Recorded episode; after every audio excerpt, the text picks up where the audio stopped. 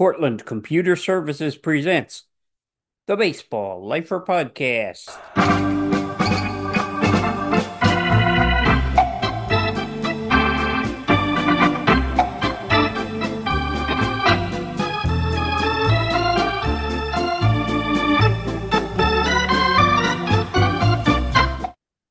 Hi there, Don Wardlow here, Baseball Lifer in Residence, bringing it to you for this week. And you know, when last week's show ended, I had absolutely no idea where we were going this week. There's been some good, there's been some bad in the baseball world, and we're going to talk about both. For the Orioles, two good things have happened during this past week. First of all, the team has been sold. The Angelos family has found a buyer, and the Orioles are in different hands for the first time in well over 30 years. And at the same time, the Orioles made a trade for pitcher Corbin Burnes of the Milwaukee Brewers. And Corbin won the Cy Young Award three years ago in 2021, and he's pitched steadily for the Brewers since then. And the Orioles will see what happens. Since this is a one year contract that Burnes has, they were able to get him relatively cheaply for three minor leaguers none of whom were really top tier prospects. The other story I wanted to talk about is going to involve our guest, Bob Lutz. Bob is the president of League 42. That is a baseball league for disadvantaged children in the Wichita, Kansas area. And as Bob will tell you when the interview is on, it was named League 42 as a tribute to Jackie Robinson. There was a statue of Jackie Robinson kids could see as they entered the grounds of League 42. That statue was stolen and since then demolished. That is a crime that's unsolved as we speak now. And we'll talk to Bob about how the league came into being and how the statue came to be built and what's going to be done now since the statue has been demolished, what the plans are going forward for League 42 in Wichita. So, with our focus being on Jackie Robinson, who was born on January 31st in the year 1919, instead of a broadcaster of the week, I'm going to do a couple of Jackie Robinson features. The first one, I'm going to take you to the 1949 World Series. It's at Yankee Stadium. It's game two, top of the second inning. The Yankees had won game one by a one nothing final on a walk-off home run by Tommy Henrich, although the term walk-off home run would not be invented for another 40 years. In the second inning of game two, Jackie Robinson put up a double, advanced to third, and scored what would be Brooklyn's only run. Red Barber described it this way. Now the big brunette right-hander sends partly on the mound, takes the sign. Robinson out of plate. Now Jack is in. Raschi pumps once, pumps again, deals. Fastball swung on, lined over third into the left field corner for a base hit. Robinson's around first base. He's on his way for second. Here comes the throw from Lindell, and Robinson comes in standing for a line double in the left field corner. Bill Robinson comes up for his first hit of the series, and he's at second base. Robinson off second. Nobody out. No score. Second inning. The pitch is a curve swung on. There's a fly ball out into short right field, close to the foul line. Second baseman uh, Coleman over, makes the grab, and Robinson starts for third. Coleman slips and can't get the throw over, and Jack goes into third base. Robinson was going to go. He's a daring runner, as you know, and his reflexes are uh, instant.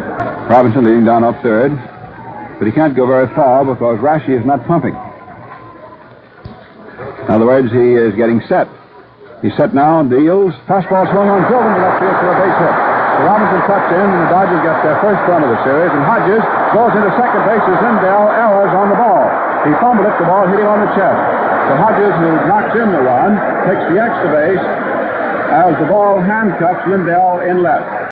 That would be the only run that Brooklyn would score that day, and it would be plenty. Behind Preacher Roe, they won that ball game one to nothing. The Yankees would ultimately win the 49 World Series four games to one.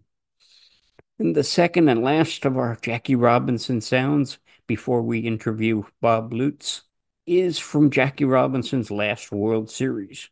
It's game six of the 1956 World Series. The game took place at Ebbets Field. The game is scoreless in the bottom half of inning number 10.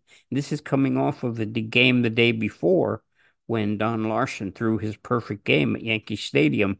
The Yankees won that one by a 2 0 final score, but neither team has a run in the bottom of the 10th with Jackie Robinson at home plate with a man on first.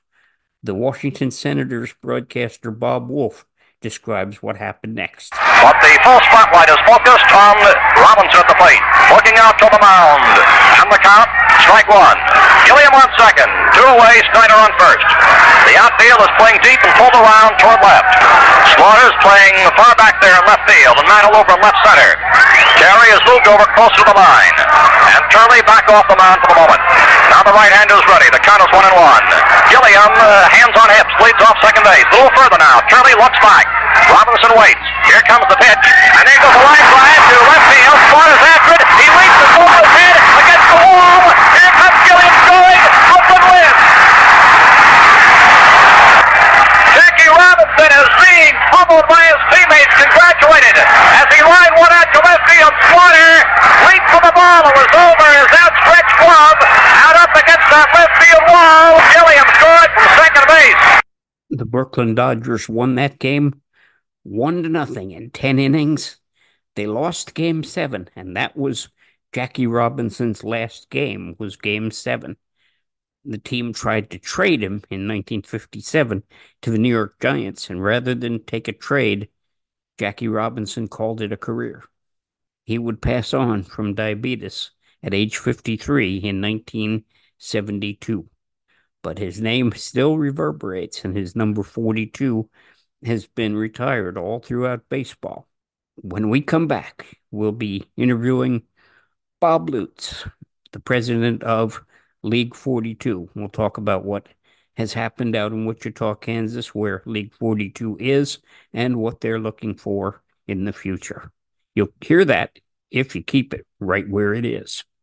I am having such a problem at work. This is the second time this month I have had two computers down and I can't get my computer company to come to the office and fix them. I think they are too busy with other bigger companies.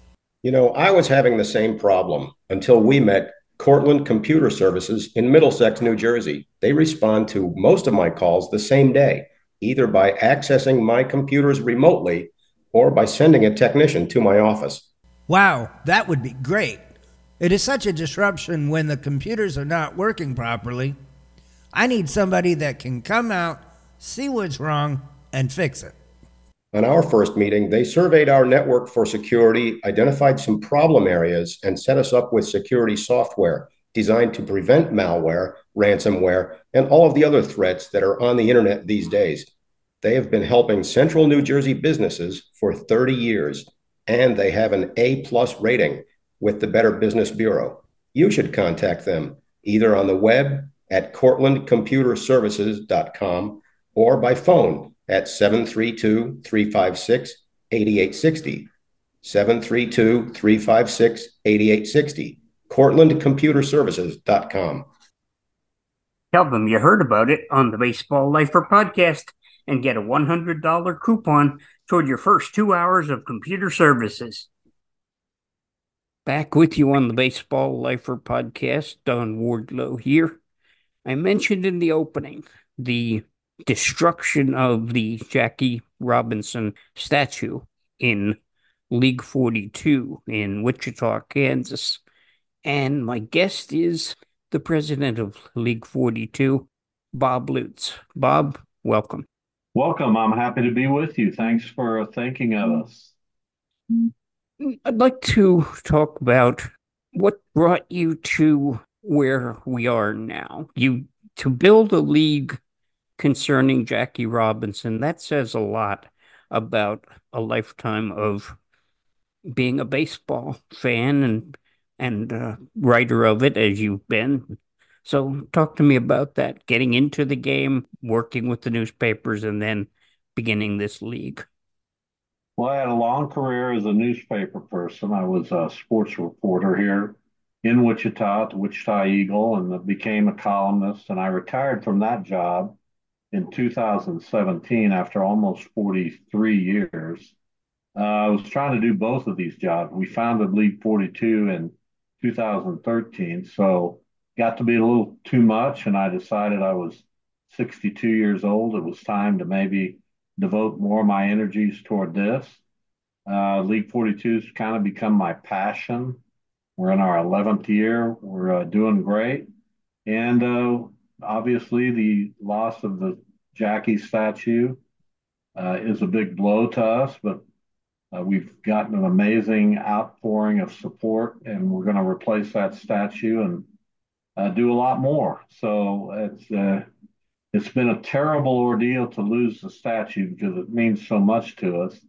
But we're optimistic that we'll get uh, another statue in that place, and that uh, with even more funding than we had planned on, uh, we can do things to enhance the, uh, the security around that statue and and some other things that League 42 uh, is invested in with education and some of our facility needs and things like that.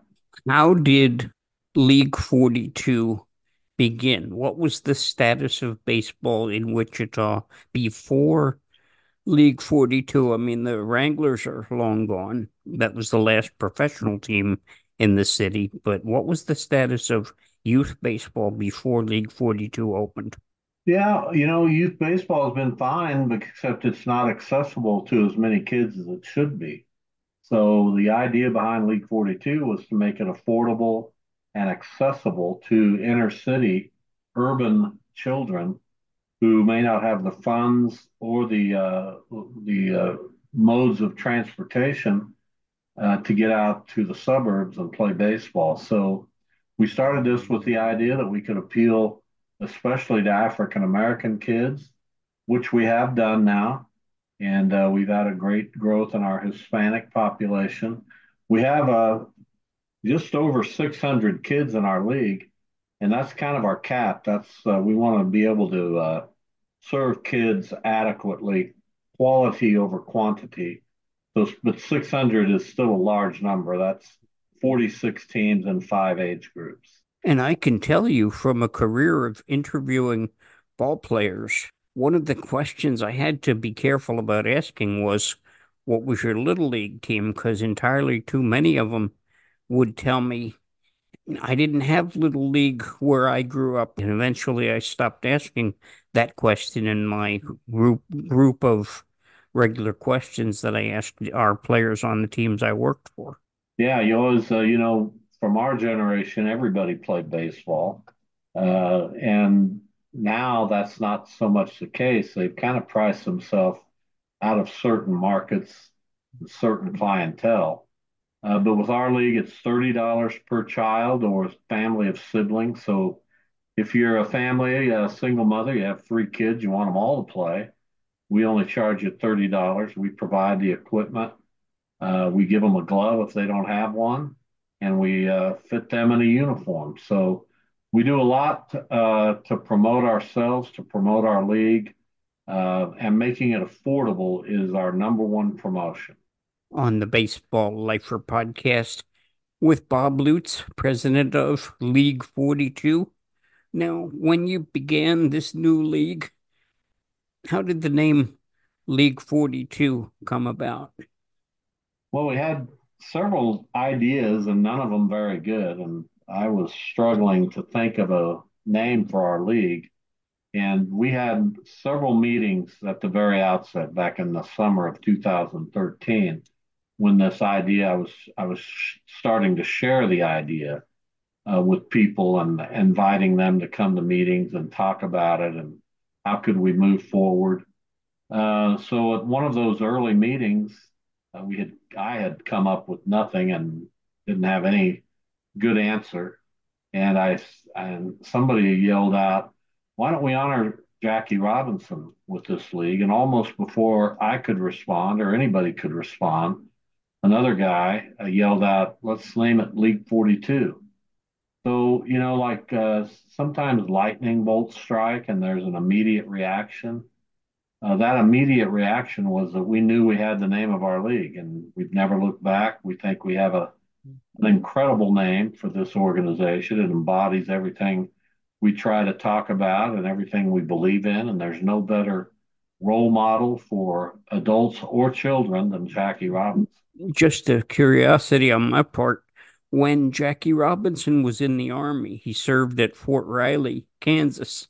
Now, how far is Fort Riley from Wichita? Fort Riley is a little more than two hours. It's up on I 70 as you're going to Manhattan. Yeah, Jackie's legacy uh, goes uh, goes spreads everywhere. He's uh, obviously one of the icons of American sports. When I went to Cooperstown at the end of March last year, my first ever trip to Cooperstown, I went in the door, and as you go in the door, there are three great, big, huge statues. But I have, I do know about that. Yeah. Are those amazing statues or what?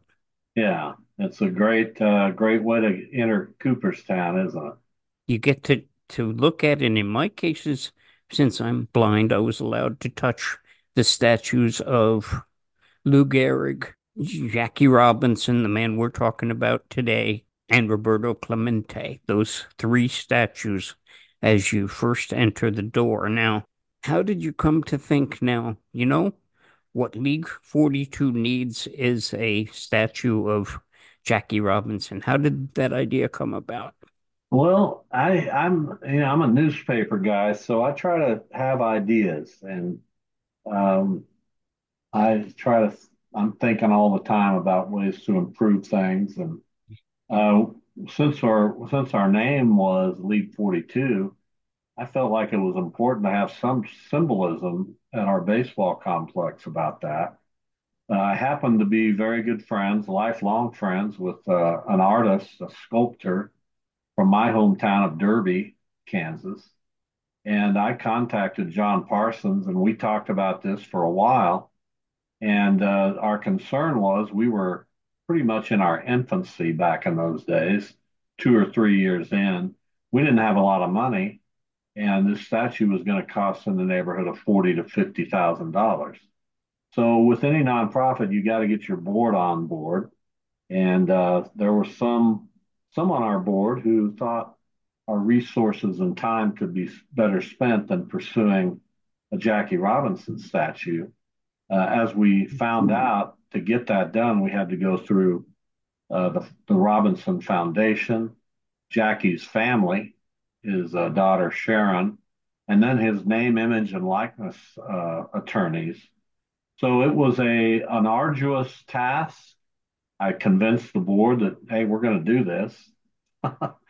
I used what little clout I have and said we uh, I want this to happen, and I'm going to kick and scream until it does. And we were able to raise the money to pay for it. And John did a, a fantastic job on the statue and uh, we were able to erect that statue and unveil it in April of 2021. Can can you describe the statue as it was before the theft and then the demolition? What did the statue look like at its living well, best? It looked, mar- it looked incredible. Uh, it shows Jackie. John used a, a photo of Jackie that, that we found uh, with him holding a bat and it laying on his right shoulder with his left hand on his waist. Um, he's wearing his Brooklyn Dodgers number 42 uniform. And interestingly, uh, one of the things that we had to uh, we had to mess with a little bit. We showed Sharon Robinson different versions of the model as John progressed on this work. And there was always something that Rachel, his widow, uh, came back to her and said, I'm not quite there yet. So, probably fifth or sixth uh, change, uh, we added a bigger smile on Jackie's face. Uh, John did. And that's the one that sold Rachel Robinson. And she gave the ultimate go ahead for the completion of the statue. On the Baseball Lifer podcast, my guest is Bob Lutz, president of League 42. Can you tell us when the the theft was uncovered and then when the demolition was discovered well, and the theft happened uh, the, very early in the morning a week ago today so it would have been the 25th okay. uh, between midnight and 1 we did not discover it and nobody discovered it until a little bit after noon that day. Uh, when i leave our office building our, our building the leslie rudd learning center it's just across the street from our baseball complex uh, and jackie robinson is kind of at the entrance of that complex. So I always look over and I get some satisfaction of seeing the statue because it means so much to me personally. And I looked over that day, it was kind of a cloudy, dreary day, and I didn't see the statue. And I called our administrative assistant, Jacqueline, out and I said, Jacqueline, do you see our statue over there? And we both looked and kind of squinted and blinked our eyes and we did not see it. And uh, Jacqueline, I uh, immediately became distraught. Uh, Jacqueline was the calmer of the two of us. She went over to the site, walked over, and sure enough, it had been cut off above Jackie's ankles, and that's all that was left of the statue. And uh, we called the police. They came out. Uh, they looked through our video. They found that we had some video from our building that showed a pickup truck over there with a couple guys cutting down the statue and trying to haul and hauling it away in their truck. The police have been unbelievable. Uh, their investigation has been great. I feel completely confident that they're going to apprehend these people. Uh, and then uh, I think it was Tuesday of this week, kind of hard to keep track of everything. Uh, the police held a news conference at a South Wichita park named Garvey Park. They announced that the statue had been recovered but had been dismembered and was uh, placed in a trash receptacle and set ablaze. Now it's really hard to burn bronze, but they tried. Fortunately, some people saw that fire and they called the police, and there's that's where the the Robinson statue, the remains of it, uh, were found. So it's been a whirlwind week. Uh, after that happened, this story, which already had some national attention, but after the statue was found uh, and and the way it was found, uh, this story really blew up across the country to the point where on our uh, on our GoFundMe page, we've uh, raised a little over $182,000 as of right now. But I think I read where the original sculptor, Mr. Parsons, had passed away. And if I have that wrong, please say so. No, that's right. He passed away in June of 2022. Okay, uh, so the next the next thing now the money is there. How in the world do you find a, another sculptor to go ahead and do on this? that front, Don? Uh, the mold from that original statue is still viable. Uh, and we can use that and we can create a statue that looks just like the one that was taken from us. Uh, that's what our that's what we plan to do. We uh, also plan to enhance security around around the statue with more lighting and cameras and some landscaping that won't allow trucks, hopefully, won't allow trucks to just back up uh, to the statue, haul it off after they cut it down. So we're in discussions with uh, the Wichita Parks and Rec people because the statue is located in a city park. We use those fields as ours, but uh, the property belongs to the city. So we're going to be talking here in the next day or so about plans moving forward. You know, you said earlier, you said your assistant was the less distraught of the two of you. And from my own perspective, if if I'd been with you, you and I would be the distraught duo. I would be just as devastated. Uh, indications and my my communications with uh, police officers are that this is uh, basically ignorant people doing an ignorant ignorant thing. When you consider the league is called League 42, everyone in the world knows Jackie Robinson wore number 42. This certainly sounds like the worst kind of destruction for it's no reason. It's certainly not uh, irrational to make that uh, jump, but in this particular case, uh, when all this is said and done, I don't think it's going to be regarded as a racially motivated crime.